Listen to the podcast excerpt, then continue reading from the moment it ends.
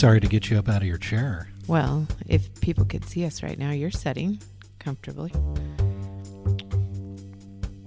Welcome to Just Over the Fence, our monthly podcast where we get to know our friends and the heart behind the bio. I'm excited for today.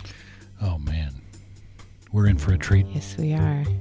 She she has a lot to share. Beth Bowlen Wallace grew up with a dad who owned the Denver Broncos. She Pat Bowlen. Pat Bowlen. And she has a lot to share about that and also about About life and leadership and how to overcome what seems to be the insurmountable. it's going to be encouraging, but Harry, I hate to interrupt, What? but you need to listen to this. And now, it's time for Hey Harry! Hey Harry, what's your favorite kitchen gadget and why? Oh my gosh. And why? And why? Okay, Chris and crew, you probably don't know this, um, but I don't hang in, out in the kitchen a whole lot.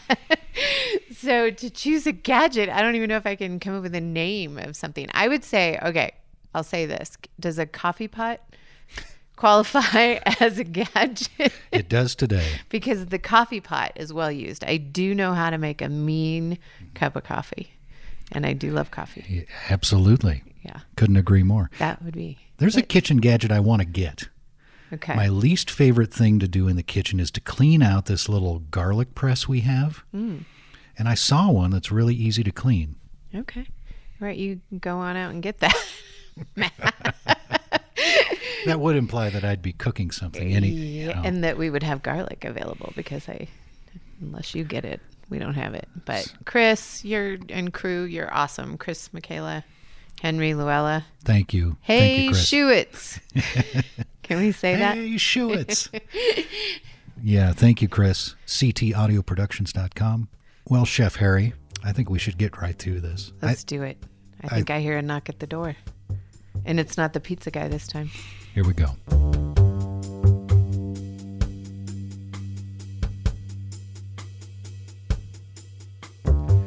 So, most people who know you, know who you are, know your name because they've seen you on the news, read an interview with you in the newspaper. I'd like to ask what don't those people know about you? What are three words you would use to describe yourself? Okay, so I'm going to come in full disclosure that I briefly read what you emailed to me, but I didn't want to write anything down because Yeah. I wanted this to be authentic. Conversation. So, you know, maybe I'll start with that word authentic. Um, I'd like to think I strive to be authentic, but I'd more like to think that I'm naturally authentic. Um, so I would I would say that word. Uh, people probably don't perceive me as humble. Maybe through my interviews they can get that from me, but I, I my humility doesn't so much lie in practicing that again, but in the fact that everything goes to God everything that I've accomplished, every challenge that I've been brought through. Um, and I've had to learn that, and that has brought me humility. So I've had to learn the humility that I believe God has hopefully refined in me to a certain extent. You know, we're always feeling like we're fully refined when we, and then all of a sudden we go through another experience. And then um, maybe because what has been said about me people don't realize how smart and capable that I am when I reflect back on my parents and um, and their intellects. They're both extremely smart people, and I must have inherited uh, that intelligence through them. I love that. And you also have a degree. It's from DU, and I can put JD after my name. Yes. Um, I'm a lawyer. uh, Well, I'm not a lawyer, excuse me. I have my law degree, and that is something I'm extremely proud of. That came on a much different path. I mean, that's just another way of how God weaves his way into our lives. I started law school in my early 20s because my dad said had told me since I was 12 I was going to law school. So there was no other option. So I went straight from my undergraduate at the University of Colorado into um, the University of Denver into the law program there. And after a year and a half to two years, I there was two major tragedies. I that the first time I had ever dealt with death before in my life at that age. And it really derailed me. I didn't probably seek or get the type of support a young person should seek or get when they're dealt with tragic deaths. And they were both very tragic, unexpected deaths that had a huge impact on my life.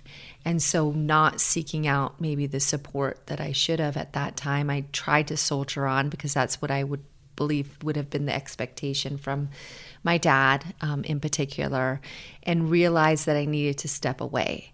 So, that second year of law school, right in the middle of that, I decided I was going to take some time off and step away and really try to gather and lift myself back up again. And then decided I was going to go back to Hawaii for a little while. My dad was extremely sad about that. I think he want didn't want to accept it and wanted to strong arm it, but I think he also knew that there needed to be some healing in my heart to take place. And so went back there and just stayed. Never returned to Colorado. And I think that was his big fear until uh, 2009 when I came back uh, after recognizing how sick he was. And that leads me back full circle to the story of my law degree.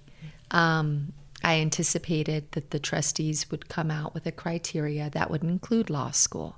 My dad had his law degree, so I knew that they were going to come out with some criteria one thing that is misunderstood is the criteria came from the trustees. It's not part of the trust. It didn't. It wasn't written by my dad, but law school I anticipated would likely be on it since my dad had his law degree.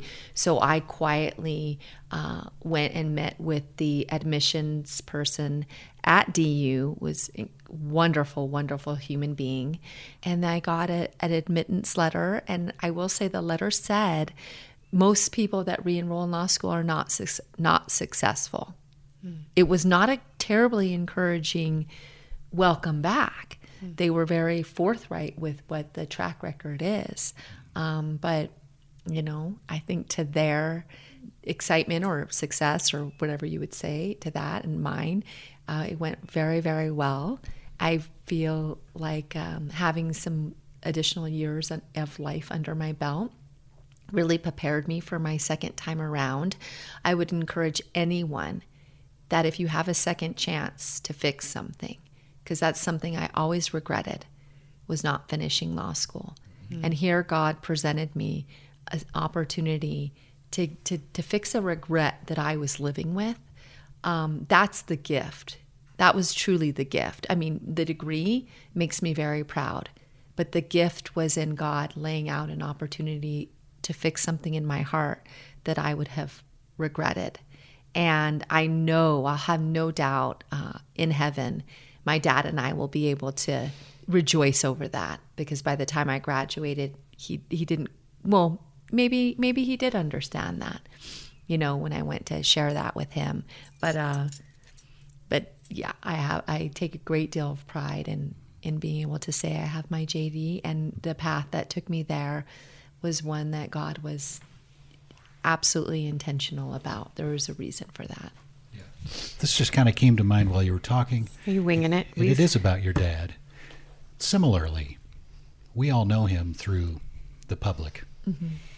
What are a few words that you would use to describe him? Intense, loving, perceptive. Wow. Yeah. And but not everybody got to see the loving part. Although I should say maybe maybe people would characterize him that were close to him through the Broncos and football and his players as caring.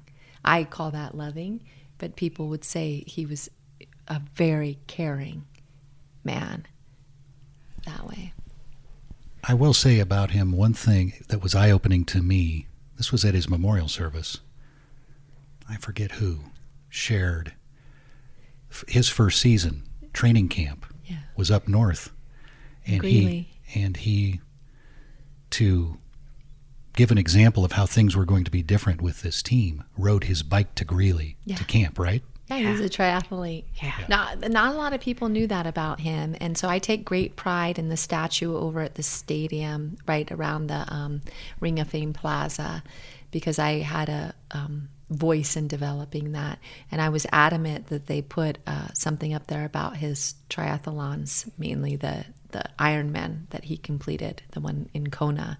And there is one of the main banners up behind the statue is a testament to that about him. And so, yeah, he would ride his bike up to Greeley. I remember growing up in Hawaii, I, I would see him more driving down the road and him jogging by or riding his bike by some days than I would at home in his training. So he, that's where the intensity would come from. He was going to be competitive and he was going to be a winner and he was very passionate about that and i think that's what he was able to bring to his um, ownership model that he had here in colorado that was very beneficial to the denver broncos How did you two meet, you and Harry? when I moved back to Denver, I'd been here for a couple years um, prior to going back to work with my dad over at the Denver Broncos at the facility off Dove Valley. And it was apparent right away it was a bit of a challenging time for me. There was some darkness there, um, especially in dealing with my dad and his Alzheimer's and the onset of that and what that looked like. And so um, my husband, John Wallace, knew Norton Rainey. And Norton you know, he has been well known for putting people together. He draws people together. And so he had been um, talking to John in their Bible study, and, and I hadn't had a lot of connections here in Denver yet. I grew up in Hawaii. A lot of people think I'm from Denver. I'm not. I'm from Hawaii. I went to college here. But in returning, I think John was and Norton were looking to maybe make some connections, especially some spiritual connections for me, people of like mind, and I had not been in a Bible study here yet. As a matter of fact, I have to admit, I'd never been in a Bible study before. And so Norton wanted to introduce me to uh, Jane Norton and Kaylin Fody. And I don't know who these ladies are. I don't have any history here in Denver to know who they were. Um, but I met them, and can you possibly imagine after you know who they are? the uh, humbleness I felt that these two iconic women to me wanted to take uh, a Monday afternoon every week and sit down and go through a Bible study with me. And my first Bible study. And the first day was the scripture of, you know, consider it great joy through all your challenges. I should know the scripture by heart. So the next time I'm interviewed, I can quote it.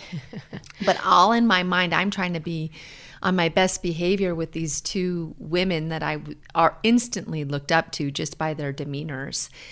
And I was thinking to myself, no, that doesn't really fit what how I want my life to go. Um, but it was an incredibly impactful uh, Bible study for me. But that's what brought me to Teresa was Kaylin and Jane introducing me to Teresa and starting um, what was an intimate Bible study at first. We added some women. And we just, I had this eye contact with her. I'm big into eye contact, but our gazes held a little longer, and I didn't quite know what to think of that. But through the coffee, it was apparent that the gaze was there because there was going to be a deep relationship between the two of us not regardless of whether it was a bible study whether it was a friendship whatever it was there was going to be a kindred spirit developed there that was my journey to meet teresa but i often reflect back on jane and kaylin in that time because it was my first bible study and um, you know god really hit it out of the park with who he brought into my life for my first bible study for sure right? Mm-hmm. Amen. And I absolutely uh, share what Beth just said. Um, yeah, I was just telling Matt about that before you came, and I, I said there was just a. It's that something that happens when you know friendship is born. I think C.S. Lewis said, "What you 2 mm-hmm. and then you look at each other, yeah. and friendship is born out of that." So, right, yeah, it was natural from the beginning. It was. Yeah, it was. What are you proudest of in your life, Beth? Well, I mean, I have to say my children, right? Nalu and Will. I am very proud that they are authentically who they are. And somehow, some way, as a parent, we we have an impact on that, right? that, that they're going to be authentic. Beautifully I said. know there's things I could have done differently, um, like my eldest son left today to go back to college and I looked downstairs and I mean it looks like in his room it exploded.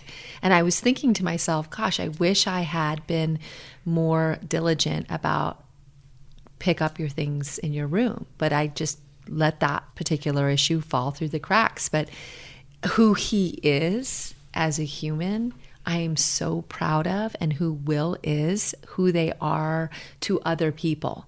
That was one of my big fears moving back to Colorado was was this environment going to impact them? And it has had very little impact on them. And so um, you know I, I'm proud of that and I'm very proud of the relationship I have with their father What, what's something you can tell us about yourself that will surprise us? I don't know what would surprise Teresa I know. oh I have a terrible fear of heights so is that acrophobia I don't know, but I've got it too. I mean, too. I ha- John took me on this hike, and the fact that we're still married is a miracle. yeah. and it's it's it's not so much like coming down the ladders or anything. It's when you're on the side of a cliff or something, and there's nothing out there to show you. That's what they describe it as: is you don't have a point of reference, and it is debilitating. Like I freeze, and it's debilitating for me. Matt freezes. He sweats. Mm-hmm. He he becomes sort of a person that he typically is not. That's why I would think that would surprise you all. Maybe it's the person I become Yes. Yes. when I'm and when I'm in that model of fear. yeah. Yeah. yeah. Debilitating is a good uh-huh. word. Mm-hmm. My palms are sweating right now just No, thinking, thinking, about, heights. it. Yeah. I'm thinking about that hike right now, and I'm like, wow, I can't believe I'm still married to him. No, I'm kidding. Good job, John. right? Right? Oh. Yeah. Yes. We love John. So you, uh, I don't remember exactly when and your age when your dad bought the team, Mm-hmm. but you've watched this team become huge. I mean, under his ownership, and the NFL too. NFL, yeah. What's your view or memory? What comes to mind when you think about how the NFL has just exploded over these decades?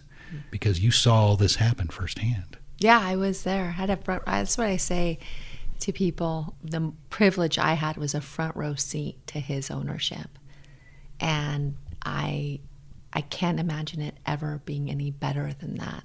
So I'm at peace with what the outcome of where the team is going to land because it's never going to be better for me than watching my dad run the Denver Broncos. And it was a long history. You know, he bought the team, I was about 13. He's was the owner for over 35 years. Um, it wasn't, you know, gosh, it's interesting because football was always in the background, a part of my life because my stepfather, Sundays were football days for him. And so it was always on a television somewhere. So I, you know, the commentating and all that was familiar to me. So it wasn't like I'd never seen a football game before. But I grew up in Hawaii, so we didn't have a football team there. So I was very sheltered about the impact that it had on my family because I stayed in Hawaii and didn't come uh, to Colorado until you know many many years into his ownership. So that never impacted me as far as the high profile business the Denver Broncos were to Denver. I think in Denver it was heightened like it is in Dallas. There are certain parts of the country where even back then it was still very a heightened, high profile business where maybe not have been in in California or Florida as much because they had other things that stood out. Where mm-hmm. here the Broncos were just mania. It was Bronco mania. Yes. So I was fairly protected from recognizing how that changed our family life because being in Hawaii. But the impact that my dad had on the NFL is clear, especially with his induction into the Pro Football Hall of Fame and watching the game change from something that we're all, you know, we're fans of players on teams and teams, but teams first. I think what has changed is players move a lot more around And so you don't have quite that same connection to players being as part of the family. Um, that was a benefit of being a fan years ago that you had more of that. But then the benefit of today's game is it's extremely competitive. There's great parity in it still. And what these players are achieving by the speed that has picked up on the field. So I understand the new rules because the game's so much faster than it used to be. So it is a, more dangerous. Um, but the explosion of the NFL, I think because it's happened over time for me, it it it doesn't it wasn't super surprising. Yeah. Because I've been watching it for so many years of my life.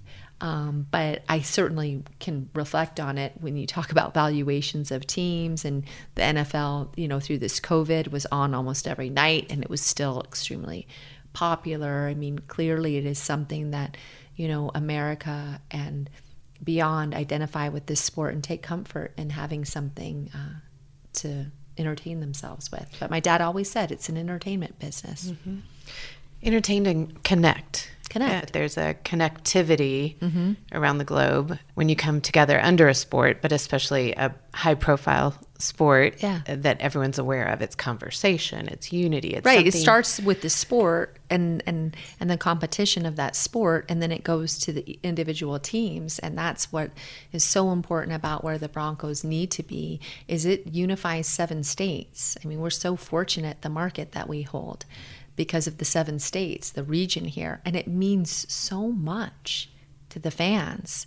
So that's where, you know, my desire is to see this team really get back on track because not for me or for my father's legacy because that's that's solidified in the Pro Football Hall of Fame. It's really for our fan base because we as a fan because that's why I call myself, we put our heart and soul. And you know, a, a, a, a bad uh, Saturday can turn into a phenomenal Sunday when our team does well. Mm. And so, really being able to give them the excitement of winning, but also that connectivity. You know, we don't want to be irrelevant.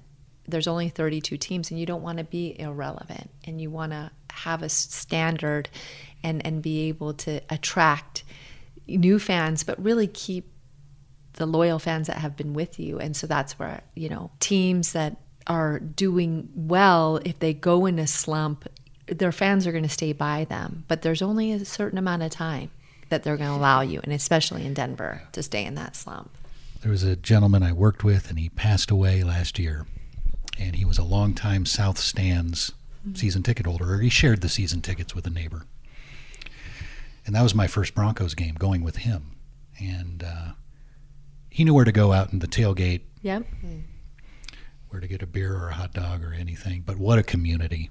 So when you talk about how a team can bring a community together, that was I felt like I was a Denverite at that point. Mm-hmm.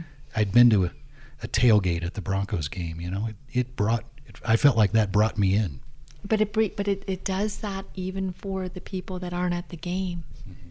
It brings community, and that's why it's so important you know, and that's why people get so passionate and then also so upset because when they're not productive on the field or representing, oh, it just kind of distorts and destroys the community a little bit. Mm-hmm. I remember one thing that made me really emotional about a year and a half ago, two years ago, was uh, there was a grandmother in Target, and I could tell she was a grandmother by her age, and she um, was very well put together, but looked like she probably had moderate means. And here she is in the the kids Bronco section, picking out some items, which you know NFL items are exorbitantly expensive compared to the rack across the way where you can probably get three T-shirts for the price of one or more, right? 5 mm-hmm. And all I thought to myself is, here's this woman you know, buying exorbitantly priced t shirts for her grandchildren, likely, and this is what we're giving them? Mm-hmm. No. No, that's not okay with me. And so that's why, where I, you know, take the stance that I do, but it's been much easier to take that stance, taking my wants and my needs out of it and thinking of a community wants and needs and knowing that God's got a solution. And I don't have to have a vested interest, but the the the pitfall to life is when we put our wants and our needs first and we lose perspective of what's going on around us. And when there's power and money and greed involved, whew, that can be very infectious. You know, of course, wealth can make you comfortable, but really, what are you going to take home with you when you get there? And I remember having a conversation with God. I was not happy. And I was on a run, and my dad had been overlooked for the Hall of Fame. And this was the first time he was overlooked. So it mm. was many more years prior to the second time he was overlooked, and the next year he got in. And I was running and I was saying, You know, God, you know my dad has Alzheimer's. And you know this is the last year that he's ever going to know he's putting on the gold jacket. And you know he deserves to be in there. And really, how could you? And I was in an argument and I was mad. And then I started thinking of myself and what does this mean for me? And I'm out there at that organization and I'm trying to, you know, get in there and prove my worth and work and you know, you have me there. You you put me there. And I was just, you know, giving it my all to God. What are you going to say to that, God? and uh, and I was I was it was a one-sided argument of true frustration and disrespect. You know, I was disrespectful to our Father, and this is who He is, just this quiet voice, and this came from Him, no doubt about it. He said, "Oh, Beth, my child." I want you in my Hall of Fame. What? I'm fighting with you. I'm being disrespectful for you, to you, and your now response is to tell me you want me in your Hall of Fame? And I stopped and I wept and I realized it's what we do here mm-hmm. for other people, for our families, mm-hmm. for our loved ones. We need to get in his Hall of Fame. And I've philosophized, what does that look like? Well, it's heaven. I don't because when I first was like, well, but Mother Teresa, no, I can't be beside her. so I recognized that I was like, no, no. I, I recognize that heaven is the Hall of Fame that we're striving for. But for him to tell me that in such a sweet way, you know, to get my attention about what truly is important of what we do here um, was very significant and impactful. Who is one person that stands out uh, that was an incredible influence on your life, and what did they teach you? Oh, you know this is going to be tough, right? I know. Shoot. I would say my dad, but it was the one person that really stands out is my dear friend Holi, H O L I is how you spell his name. And you I wouldn't know the influence he would have on my life till not many years later, but till later in my life. He was one of the tragic deaths that happened while I was in law school. But, you know, as a young, rebellious teenager without a lot of direction in my life, I met this young man and um, dated him all through high school and part of college. And it was, while I know my parents loved me, it was a different time of parenting back then. There was a lot more like freedom. And my mother um, had remarried. My dad was busy at that time of his life buying the Broncos, and he had a significant other. And so uh, I felt like I fortunately had a lot of freedom, but maybe not a lot of foundation. And um, Holi brought me a great deal of foundation and understanding of unconditional love because I was such a brat and he just was so patient and so calm.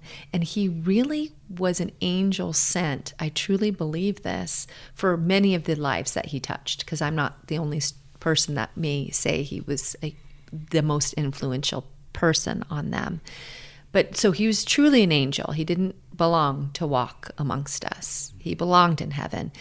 But that pure unconditional love and patience that he had really helped me get through hard times in my life and a time where I was rebellious and understand that I was lovable and I was worthy because he just stood by me every step of the way and I you know I uh, I so so look forward you know I hope that we get to meet the people from earth and, mm. and our past in heaven mm. that is a face that I am going to be searching for the minute I arrive through the gates to thank him. Mm. He knows what that he did that for me. But oh, I just I have so much better appreciation for that now at my age. Um, the patience that that he had and in, in knowing or maybe he didn't know what he was giving me, but in what the love that he really shared and gave to me. Mm.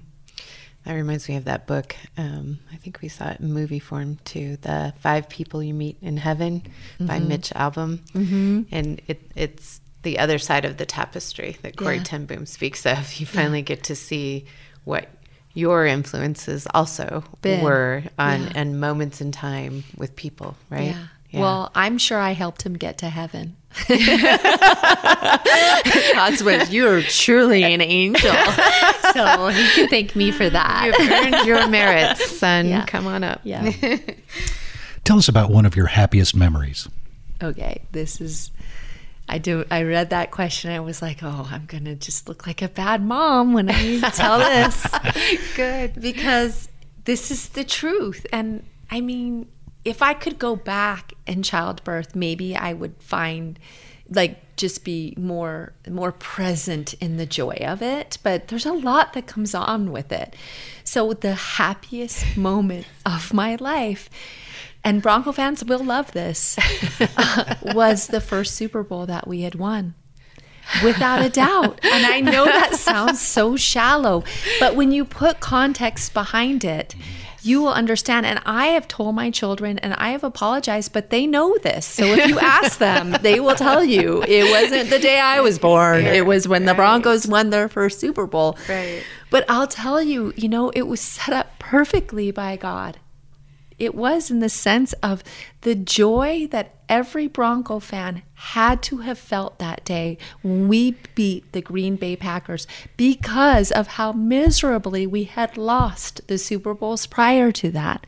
And so sometimes the analogy of in, in, in your life is you don't get something super easy and we're so frustrated with that and we want it right away and we don't understand why it's being made so hard but the it could never have been that impactful or joyous of an occasion had we not lost the games prior to. And so that last year my dad had taken me on the road with him. No women were allowed to travel at that time with the team on the team plane and um, my dad had taken me and i'd been we were wild cards. So we had to go on the road for every game in order to get to the super bowl. And i'd been to every game. So i felt very invested at that point in time.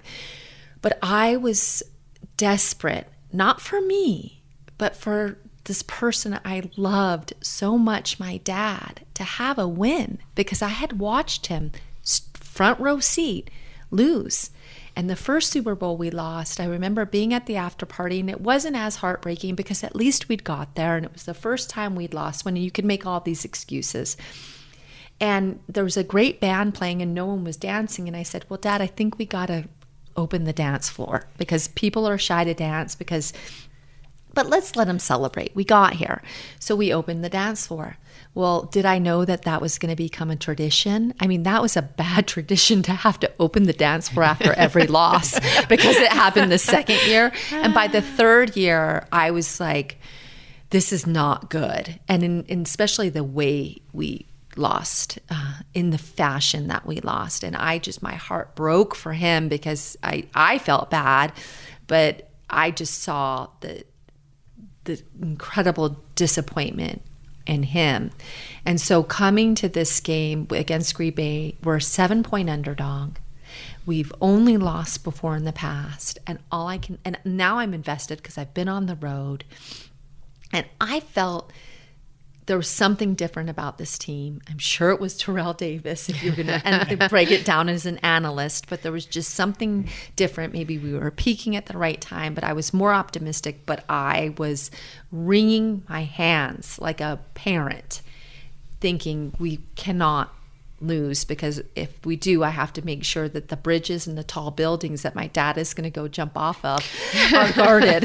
right, okay. Right. And so I remember getting down on the field prior to the end of the game. I had one of two go anywhere in the stadium passes. He had the other one. And so it was a black pass that you could literally go anywhere in the stadium. So I could jump over onto the field, you know, no problem. There was no official way I had to go and I was standing there, and Terrell Davis broke this long run, and he ran out of bounds at about the five yard line, and I was standing right there and almost got run over, and I was thinking, oh my gosh, my dad is going to kill me if I get hit by Terrell Davis. So I kind of, I like he would even notice, but I kind of went and hid in the background, and um, this commentator came up and and ended up holding my hand and gave me the play by play the last three minutes of the game. And then he looked at me when they didn't convert their fourth down and he said, Well, you've won. And I just looked at him in disbelief.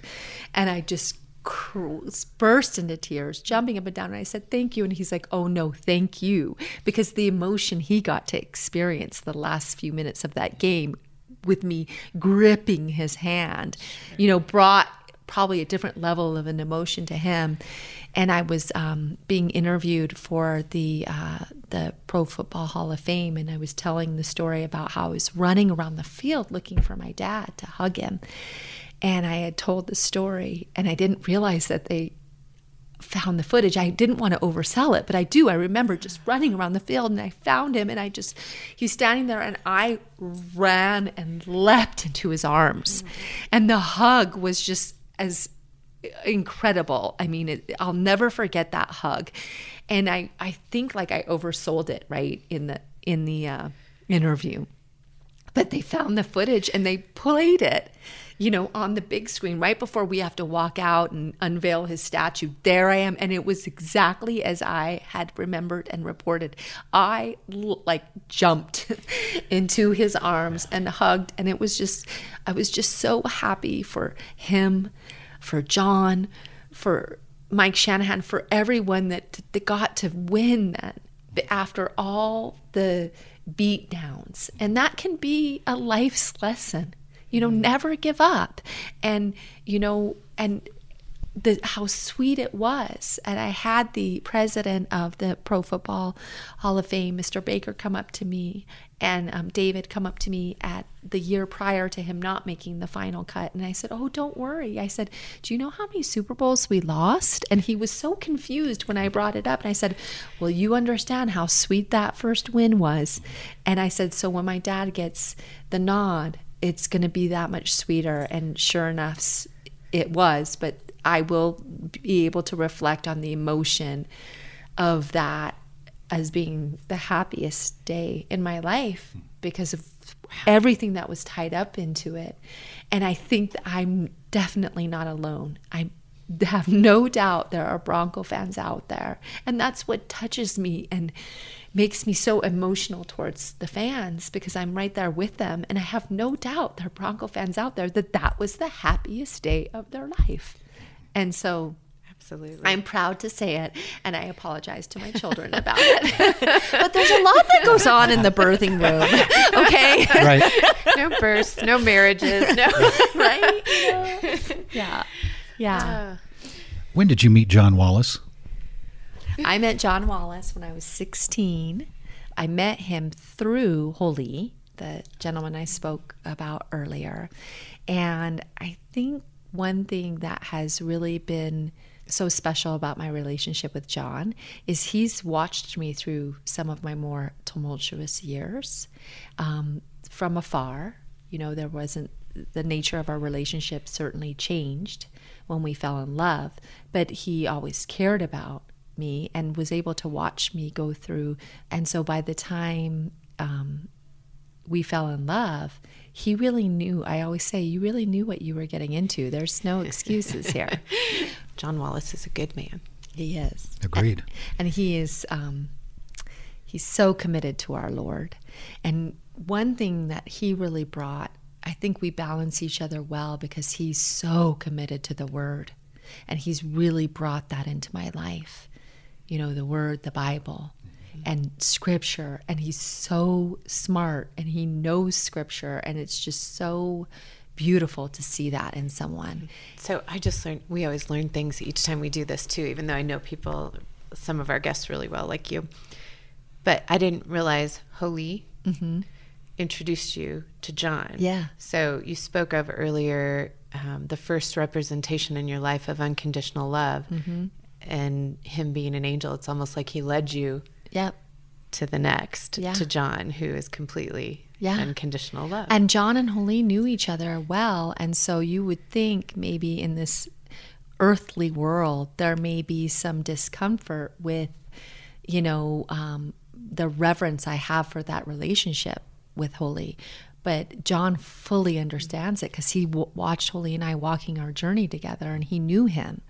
And so that brings me closer to John because the person that had such a great influence on my life, John has a great deal of respect for and doesn't feel insecurity there and knows, you know, when I go through those gates that I'm going to be looking for holy and fully understands and supports me in that. And that is just such a gift. I mean, just such a gift for that.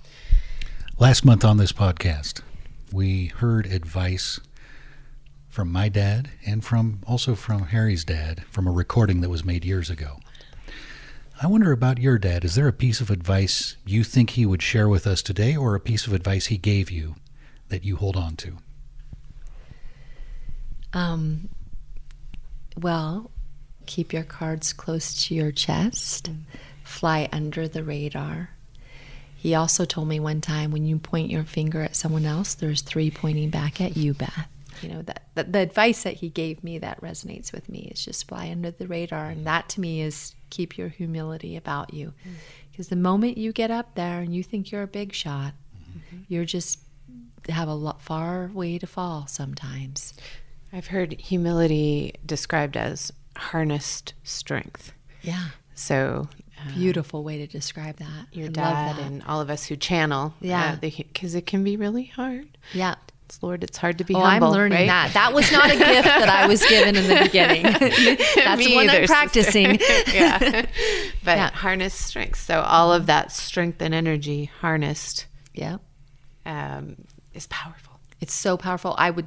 That's a wonderful way of looking at my dad and in his relationship with, with the Lord. That maybe that was a gift he was given early on. Um, I would go to my Bible studies. It was really sweet, uh, um, and it was getting harder to leave the office without him wanting to come with me in his Alzheimer's. And on Mondays, I'd leave early because I'd go to my Bible study to meet Kaylin and Jane. And I'd go, Well, Dad, I'm going to go. And I knew we were going to kind of have to go through the dance of, Oh, I want to go. And, you know, the insecurity and the fear I would see, which was so unusual for him. And I'd say, Well, I'm headed off to Bible study. You're welcome to come. And that his cue would be like, Oh, well, no, that's okay.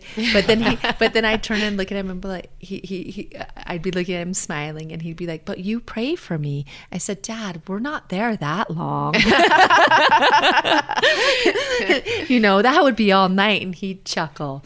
But yeah, he had a wonderful relationship with the Lord, but it was a quiet one. And I had had this little wooden cross I slid across the table to him one time and he took it and he picked it up and he looked at it and he put it in his drawer and he shut his drawer and we sat there looking at each other just quiet. He was quite far gone at that point. We were just quiet. And it was so cute because he opened the drawer up and looked down to make sure it was still there. And i was like yeah mm. yeah dad he's god is with you dad. Mm. He's always going to be with you. And getting back from africa five hours before he passed and that that gift, I have to continue to remind myself of the gift that the Lord gave me in getting back in time and saying that prayer over him. And it was just the mo- closest to heaven I've ever been. And I, anytime that I get frustrated or impatient or into this world, I need to remind myself of that gift because that was truly the greatest gift I've gotten so far from the Lord and the closest I've ever felt to heaven hmm. being there. Yeah, they call that. Heard it called the thin space. It's like you press so closely and uh, mm-hmm. to him that it's mm-hmm. the thin space. Yep. the It- space in between us thins.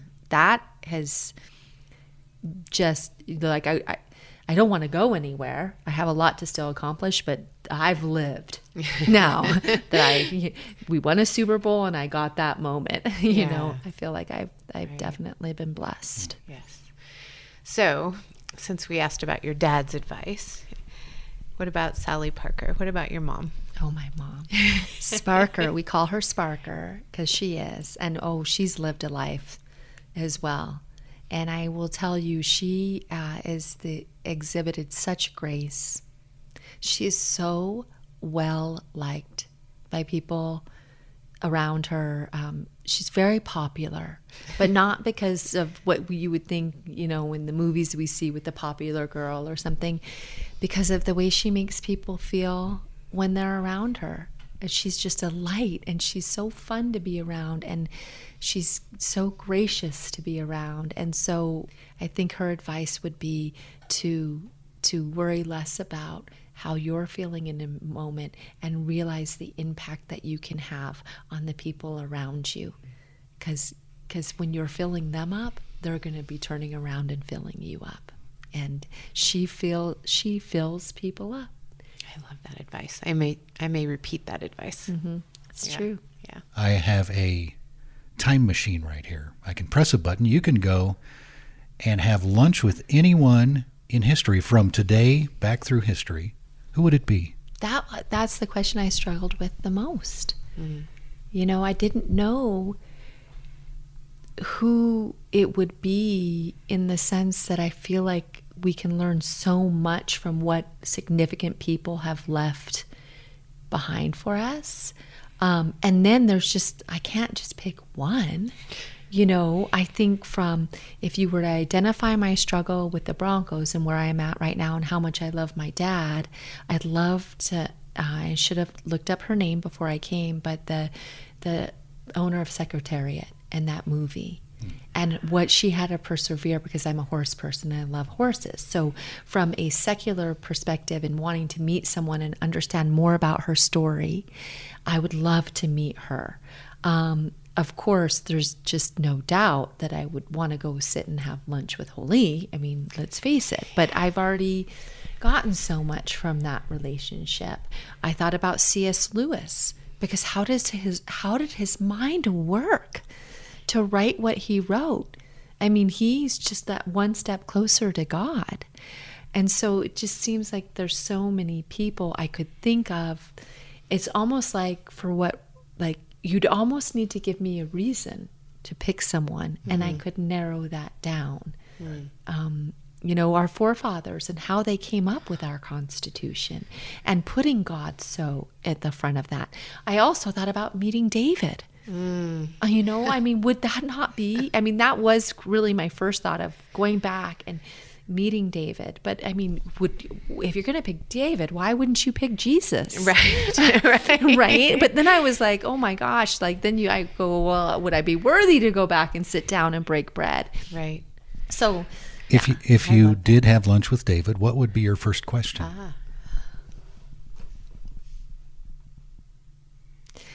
I would I would want to talk about his relationship to God and write a psalm with him. Okay. I'd want to have some like I'd want to like I don't think I I'm not a songwriter so he would probably become very frustrated but I'd want to write a psalm cuz I'd want to add to off of like he'd have to start it but I'd want to add in my my thoughts in that psalm but I'd love to write a psalm with David he was just magical I think you're gonna have to scoot over in that time machine. I'm going with Come you. with us right So, um, So yeah, so roll. so a question. w- Yes, here we go a question. a question we ask everyone: What would you like to throw out just over the fence? A piece of advice, a piece of wisdom that you wish everybody listening knew. Life is going to teach us a lot and we're going to have high highs and low lows but know you know i guess going back to that first Super Bowl win, that some of your lows will be followed by your greatest highs. So never lose faith and that God is for you and He will always be. He's going to champion you and me through our lives. So just never lose heart or lose faith in a time of challenge because right on the other side, He will always exceed our expectations. That's one thing that I've kept with me is that God will exceed our expectations. We just have to let Him. That brought that Martin Luther King to mind um, because Beth represents, I've been around her long enough to see her light shine. Darkness can't drive out darkness, hatred can't drive out hatred. Only love can turn hatred into more love, and only light can drive out darkness. Mm-hmm. Yep. That's what you just expressed. And it's just, if, if we all can think about the impact of shine, even on the days that our light is dim, mm. but shining a little light. My dad would would not tell me to fly under the radar there. Mm. He'd say, "Turn it all the way up, honey. Mm. D- turn the dimmer all the way up." and my mom, my mom would uh, would absolutely agree with that. I think that they would be in agreement about that.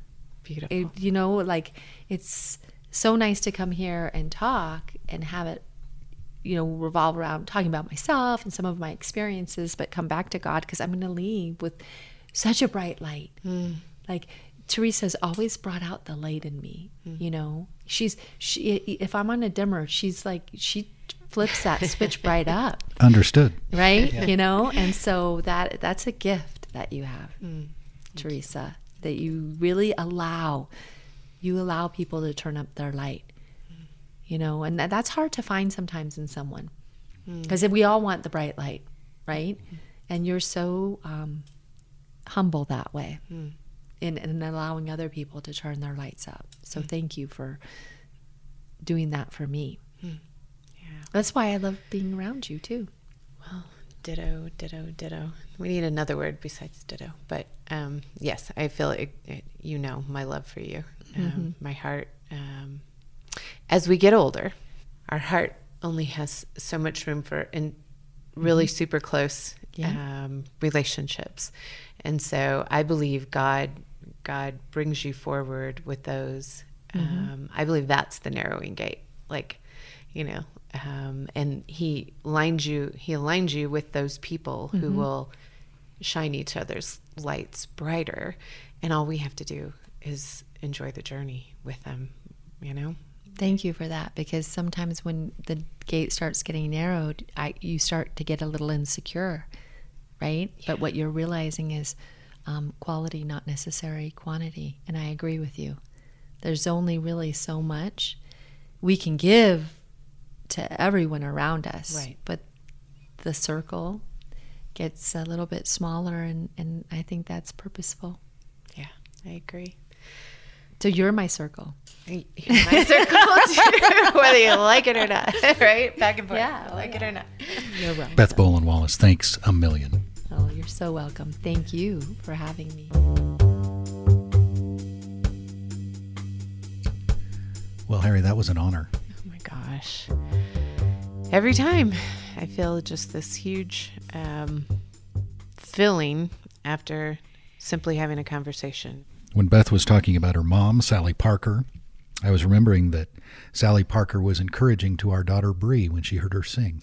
She was. Bree sings on occasion with Hazel Miller Band, which Matt plays keys. They were part of Beth's father's memorial service.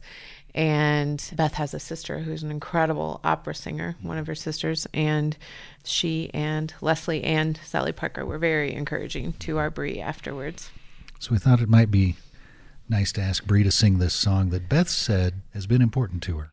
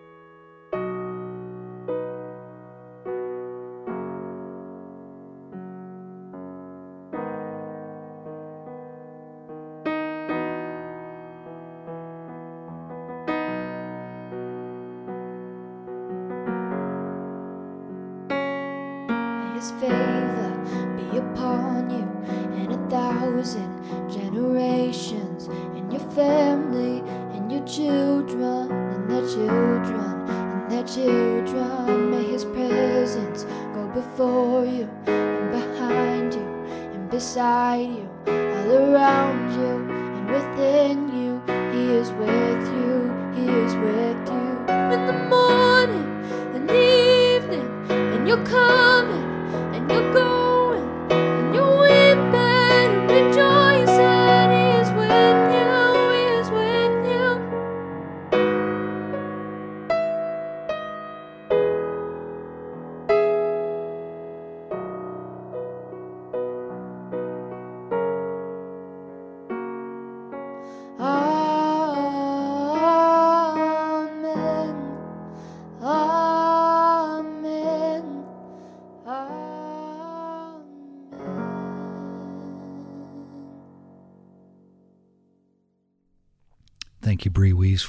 singing that, And Matt. and thank you, Beth, for the for the idea. Yeah. Harry, Yes. uh, this is. I say this every time. This is so much fun. So glad to be able to do this with you. It's a blast. I hope this episode, I hope all of the episodes have been a light for you, especially during these times. Thank you for listening. See you next month. Just over the fence. Make it a great month. Make it a great month.